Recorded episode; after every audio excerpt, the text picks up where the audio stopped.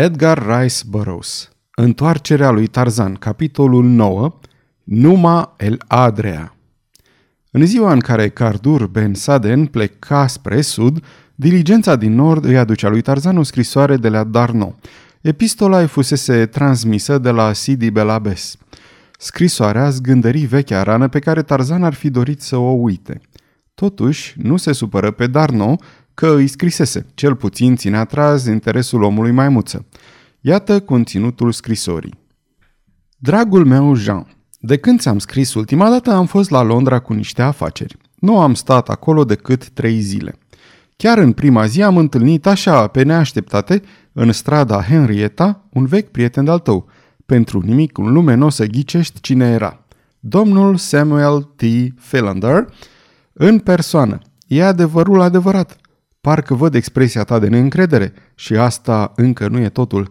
A insistat să-l însoțesc la hotel și acolo i-am găsit pe ceilalți, pe profesorul Archimedes Q. Porter, pe domnișoara Porter și pe negresa aceea imensă, doi ca domnișoarei Porter. Esmeralda, dacă ți-o mai amintești. Pe când mă aflam acolo, a venit și Clayton. Cei doi se vor căsători în curând, sau destul de curând, și din zi în zi mă aștept să primesc o invitație. Din cauza morții tatălui său, nunta va fi celebrată cu multă discreție. Vor participa numai rudele apropiate. Când am rămas singur cu domnul Philander, bătrânul prieten mi-a făcut câteva confidențe. Mi-a spus că domnișoara Porter a amânat căsătoria de trei ori până acum. Mi-a mai destăinuit că, după părerea lui, fata nu s-a prea grăbit să se mărite cu Clayton, însă de data asta evenimentul va avea loc cu siguranță.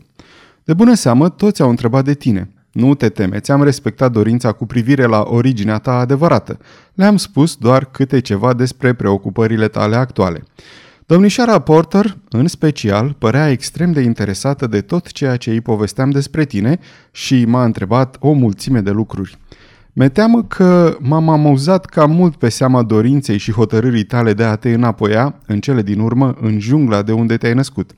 După aceea, mi-a părut rău. Gândul că vrei să te întorci la viața aceea plină de primejdii îngrozitoare părea să o scoată din minți.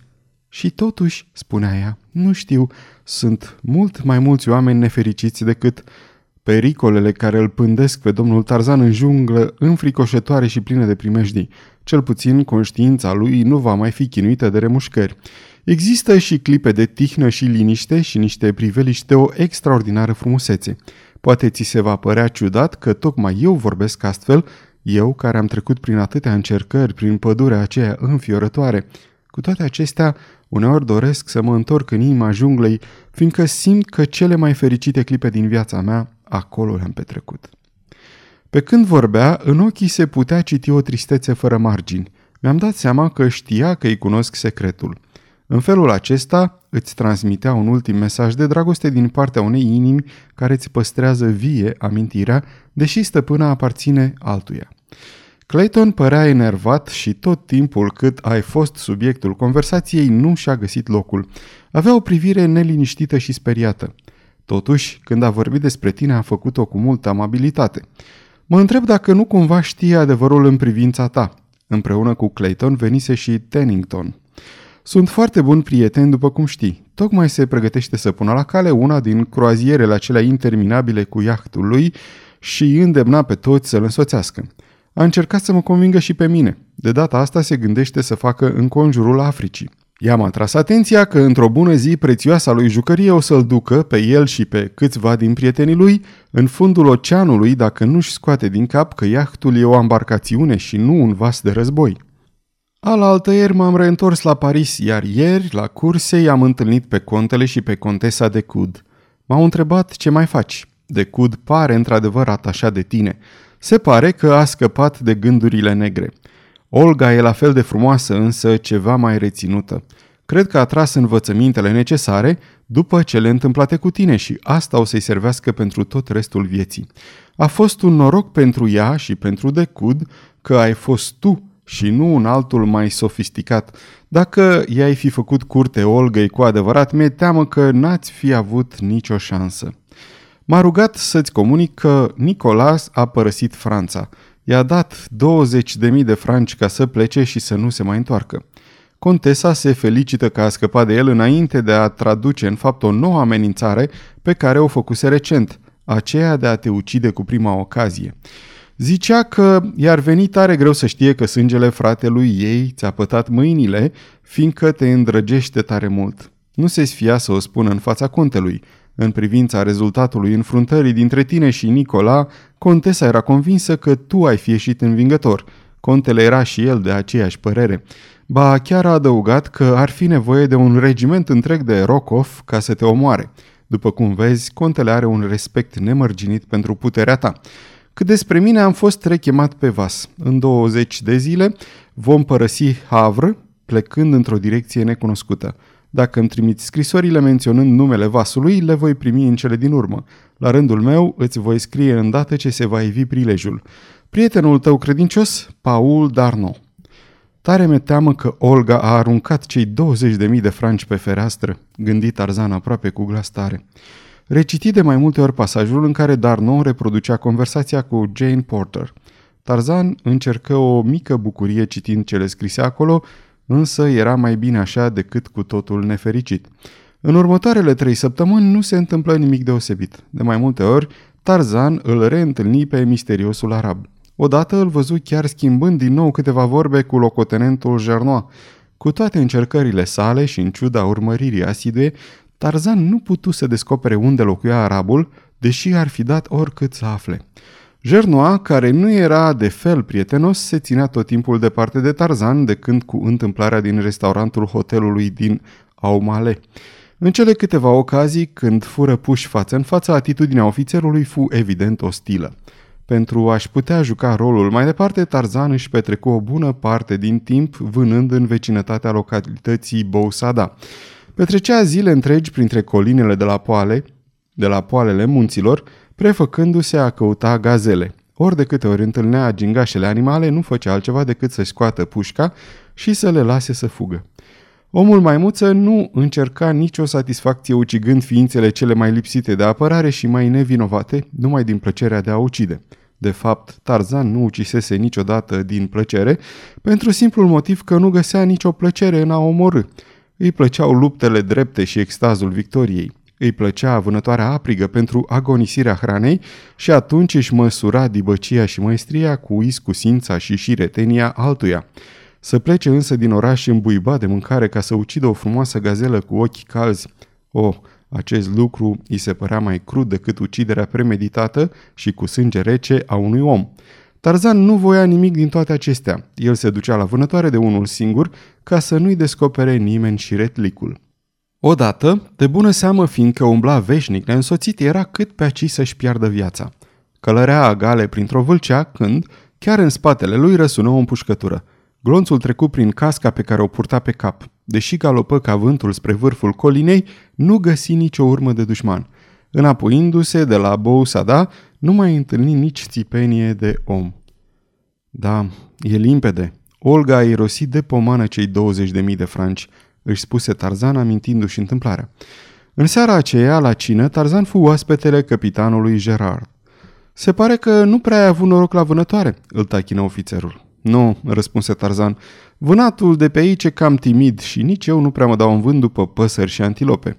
Cred că am să mă duc ceva mai spre sud să încerc să vânez câțiva lei algerieni. Strașnic, exclamă capitanul. Mâine pornim spre Djefa. Cel puțin vei avea companie până acolo. Locotenentul Jernoa și cu mine am primit ordin să luăm 100 de soldați și să efectuăm o misiune de patrulare într-o regiune în care bandele de tâlhar ne dau destulă bătaie de cap. Poate că vom avea plăcerea să vânăm leul împreună. Eh, ce zici? Tarzan fu mai mult decât bucuros și nu șovăi să se arate astfel. Capitanul ar fi fost uimit dacă ar fi știut adevărata pricina a bucuriei omului maimuță. Jernoa ședea chiar în fața acestuia și nu păru încântat de propunerea capitanului. Vei vedea că vânătoarea de lei e mult mai periculoasă, adăugă capitanul Gerard. Vânătoarea gazelelor are riscurile sale, răspunse Tarzan, mai ales când te duci singur. Am aflat lucrul ăsta chiar azi. Am mai descoperit că, deși gazela e cel mai fricos dintre animale, nu e totuși cea mai lașă. Aceasta este o înregistrare Cărțiaudio.eu. Această înregistrare este citită cu respectarea legislației în vigoare pentru www.cărțiaudio.eu. Copierea, repostarea, multiplicarea, vânzarea, închirierea sau difuzarea publică a acestei înregistrări, fără acordul scris al www.cărțiaudio.eu, constituie infracțiune și se pedepsește conform legislației în vigoare. Pentru noutăți, vă invităm să vizitați site-ul www.cărțiaudio.eu și să ne susțineți cu un like, subscribe și follow pe canalul de YouTube Cărți Audio. De asemenea, puteți să îi susțineți printr-o donație pe naratorii voluntari ai acestui canal. Vă mulțumim și vă dorim audiție plăcută în continuare. Zicând acestea, Tarzan își îndreptă ca din întâmplare privirea spre Jernoa. Nu voia ca ofițerul să-și dea seama că e suspectat sau supravegheat. Vorbele sale puteau totuși să aibă efect, dovedind că Jernoa este implicat, sau cel puțin că este la curent cu anumite întâmplări petrecute recent. Tarzan văzu cum Jernoa se aprinde la față. Se mulțumi numai cu această mărturie și schimbă repede subiectul. În dimineața următoare, pe când călăreau spre miază zi, o duzină de arabi alcătuiau ariergarda coloanei. Nu sunt sub comanda mea, răspunse Gerard la întrebarea lui Tarzan. Ne însoțesc doar pe drum ca să ne țină de urât.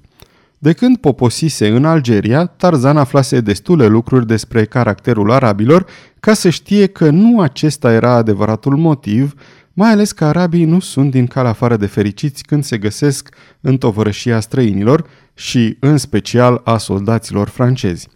Astfel că, în mintea lui, încolțiră bănuiel și se hotărâ să țină sub strictă supraveghere grupul de arabi care urma coloana la o distanță de aproape un sfert de kilometru.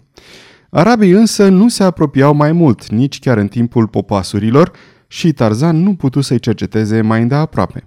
Într-un târziu se convinse că arabii cu pricina erau asasini plătiți trimiși pe urmele lui.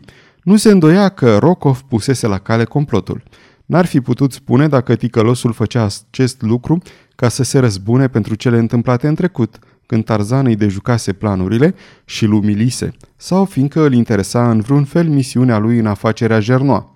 Dacă motivul din urmă era acel adevărat și se părea că așa este, ținând seama de faptul că Jernoa îl suspectează, fapt de altfel dovedit, atunci însemna că avea de luptat împotriva a doi dușmani puternici – în pustiurile Algeriei, către care se îndreptau ei, prilejurile de a-i se face de petrecania unui dușman, în liniște și fără a trezi suspiciuni, erau multiple. După ce rămaseră în tabără la Djelfa, timp de două zile, coloana înaintă către sud-vest unde se zvonise că bandele de tâlhari operau împotriva unor triburi, ale căror doaruri se aflau la poalele munților. Mica ceată de arabi care îi însoțise de la Bousada a dispărut deodată, chiar din noaptea când se dădu ordin să se facă pregătiri pentru marșul de a doua zi. Tarzan întrebă într-o doară de ce plecaseră arabii, însă nimeni nu fu în stare să-i răspundă și nici în ce direcție o apucaseră. Omul maimuță începea să nu-i mai placă situația, mai ales când se gândea că îl văzuse pe Gernoa șușotind cu unul dintre arabi la o jumătate de oră de la primirea instrucțiunilor privitoare la noua misiune. Numai Gernoa și Tarzan cunoșteau direcția propusă pentru marș. Soldații nu știau decât că a doua zi dis de dimineață urmau să ridice tabăra. Tarzan se întreba în sinea lui dacă Gernoa îndrăznise să dezvăluie arabilor destinația misiunilor. Târziu, după amiază, își stabiliră tabăra într-o mică oază, unde se afla doarul unui șeic căruia îi se furase turmele după ce hoții uciseseră ciobanii. Arabii răsăriră din cordurile lor de piele de capră și îl înconjurară pe soldați punându-le o sumedenie de întrebări în limba lor, fiindcă soldații erau și ei de prin partea locului. Tarzan, care cu ajutorul lui Abdul ajunsese între timp să o rupă binișor în arabă, puse câteva întrebări unuia dintre tinerii care îl însoțiseră pe șeicul venit să-și prezinte capitanului Gerard omagiile sale. Nu, tânărul nu văzuse nicio ceată de șase călăriți sosind dinspre Djelfa. Și apoi, în ținut, mai erau și alte oaze, poate că poposiseră într-una din ele, aflată în munții din apropiere. Apoi mai erau și tâlharii. Aceștia călăreau adesea până la Bousada în cete mici, ajungând chiar până la Aumale și Bouira.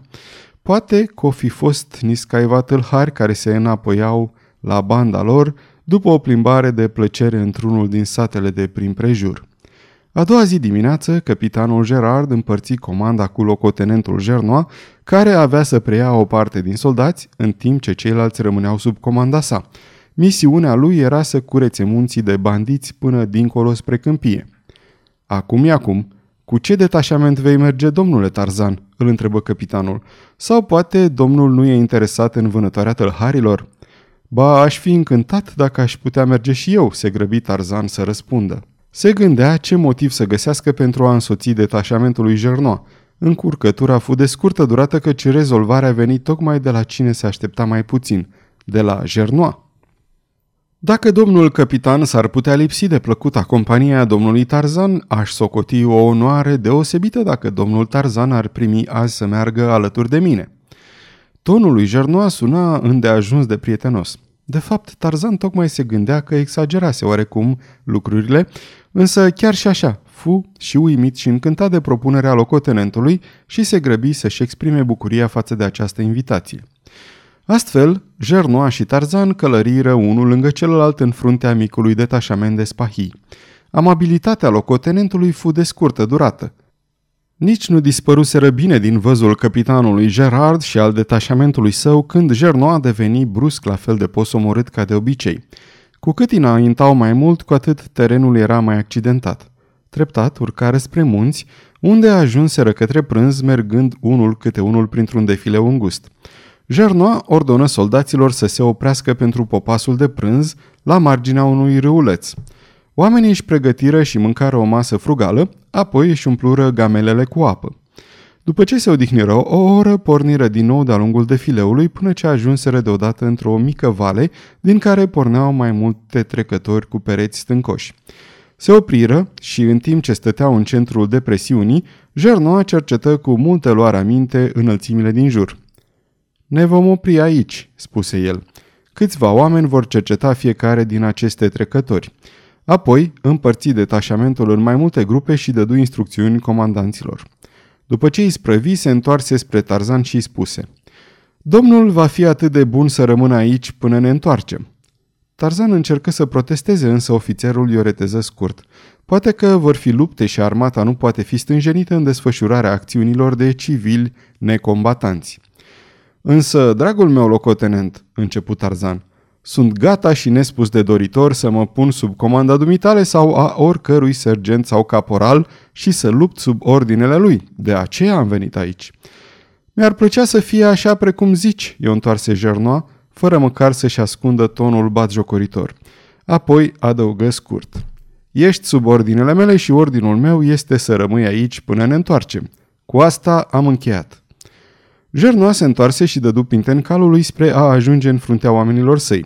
O clipă mai târziu, Tarzan se trezi singur în mijlocul unei mici văi înconjurate de munți. Soarele dogorea atât de tare încât trebuie să-și caute adăpost sub un copac din apropiere. Își priponi calul și se așeză pe pământ ca să fumeze.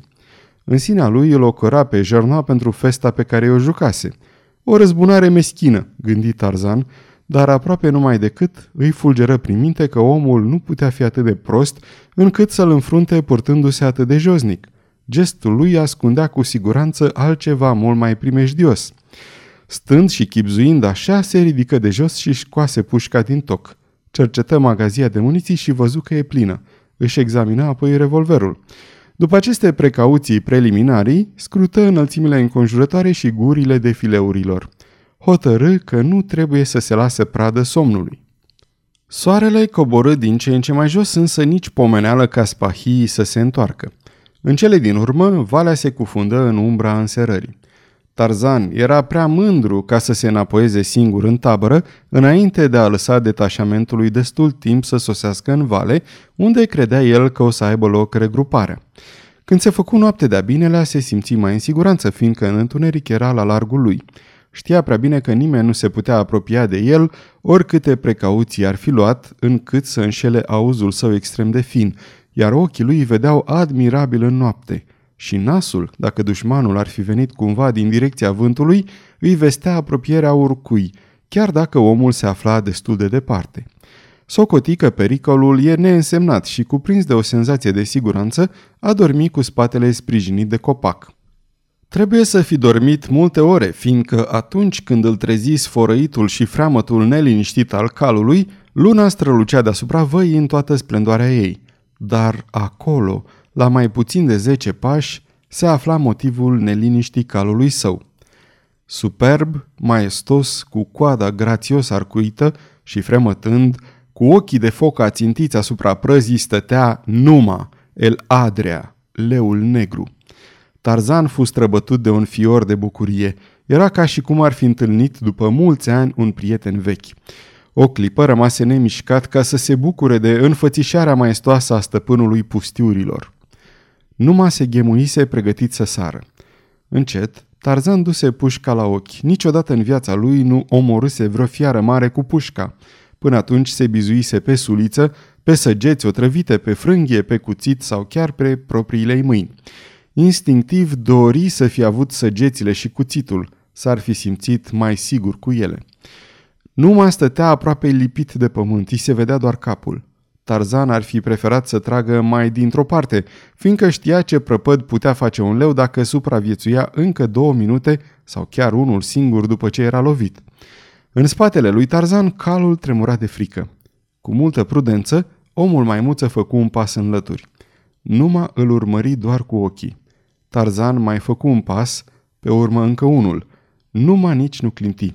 Acum Tarzan putea ținti între ochi și ureche. Degetul apăsă pe trăgaci și glonțul porni exact în clipa în care Numa sări. În aceeași clipă calul îngrozit făcu un ultim efort disperat să scape. Frânghia cu care era priponit se rupse și animalul galopă în josul defileului spre deșert. Un om obișnuit n-ar fi putut scăpa din ghearele acelea cumplite, mai ales că numai sărise de la o distanță mică. Tarzan însă nu era nici de cum un om obișnuit. Încă din cea mai fragedă copilărie, imensele dificultăți ale existenței îl învățaseră să se folosească de forță cu iuțeala gândului.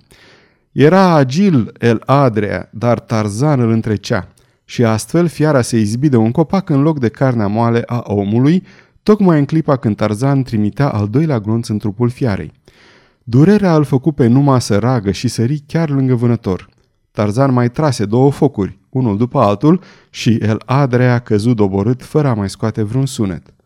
Nu domnul Jean Tarzan, ci Tarzan din neamul maimuțelor puse trufaș piciorul necruțător pe leșul fiarei și ridicându-și privirea spre luna plină, slobozi un strigăt puternic. Strigătul misterios și teribil al celor din tribul său. Gorila își biruise adversarul.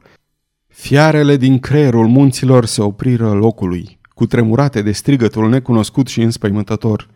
Jos, în deșert, copiii pustiului ieșiră din corturile de piele de capră și priviră spre munte, întrebându-se ce grozăvie se mai abătea peste ei ca să le prăpădească turmele.